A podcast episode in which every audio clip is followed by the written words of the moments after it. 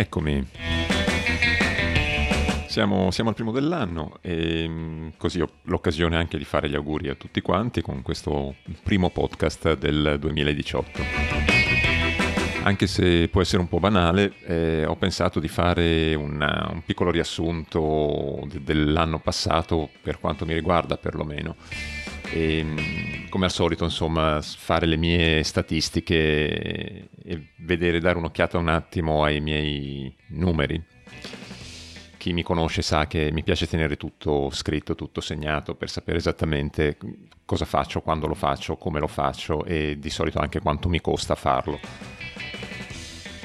Come full timer quest'anno eh, diciamo che è stato un anno molto particolare. Eh, abbiamo sperimentato varie cose, varie soluzioni e non abbiamo abitato praticamente sul camper di continuo. Siamo stati comunque dei full timers come, come viaggiatori, diciamo così, però in realtà abbiamo fatto sei mesi eh, sul camper e sei mesi ospitati in varie case, in varie nazioni.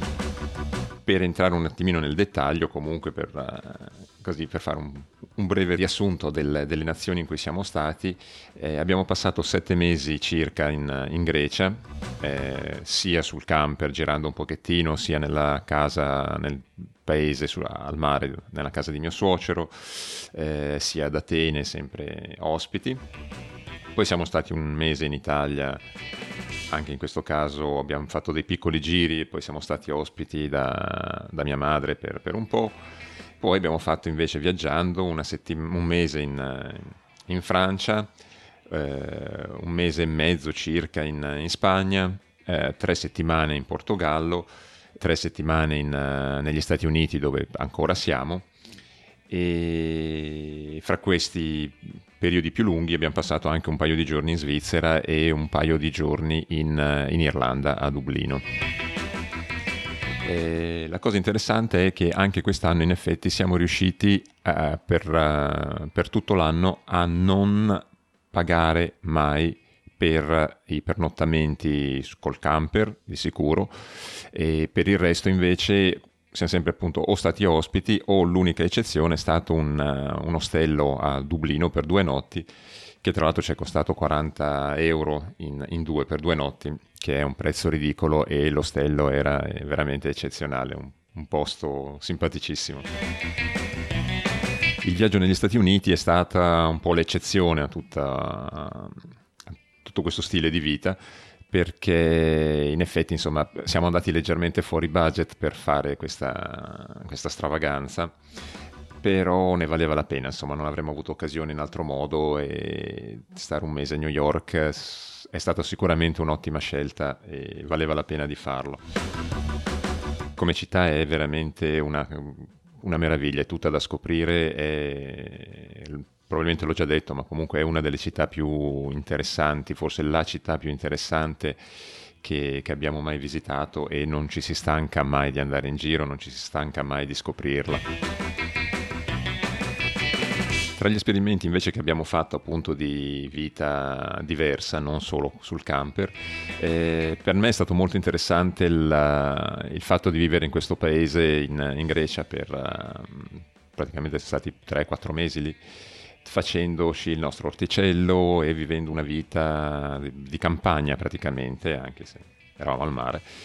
Credo che sia una cosa che prima o poi mi piacerebbe fare in maniera più stabile, cioè sto veramente cominciando a pensare seriamente che alla fine può essere bello andare a vivere in un posto un po' isolato, fuori dal casino, fuori dalle città, però potersi dedicare un pochettino a, appunto intanto a prodursi il proprio cibo e cercare di diventare il più autosufficienti possibili, che dà una grande soddisfazione e per noi che diamo molta importanza al, al cibo, sapere quello che mangi che è coltivato un, nel modo giusto, senza uh, prodotti chimici, senza fertilizzanti, eccetera, eh, dà un bel po' di sicurezza, oltre appunto alla soddisfazione della, del crescerti il tuo cibo. E poi a parte il cibo c'è anche il fatto del, del, poter socializzare un pochettino di più e non solo incontri casuali per strada che sono belli, molto spesso sono anche molto intensi, però manca, la, manca il rapporto un po' più profondo, insomma quello che si può avere con degli amici un po' più stabili. e poi potrei esaudire probabilmente uno dei miei grandi desideri da molti anni, che è quello di finalmente avere un cane. Ma non, eh, con la vita che facciamo adesso non è possibile, perciò insomma sono anni che ho questo desiderio e prima o poi insomma cioè, penso di, di riuscire a farlo, prima o poi metterò radici da qualche parte anche se sembra brutto detto così.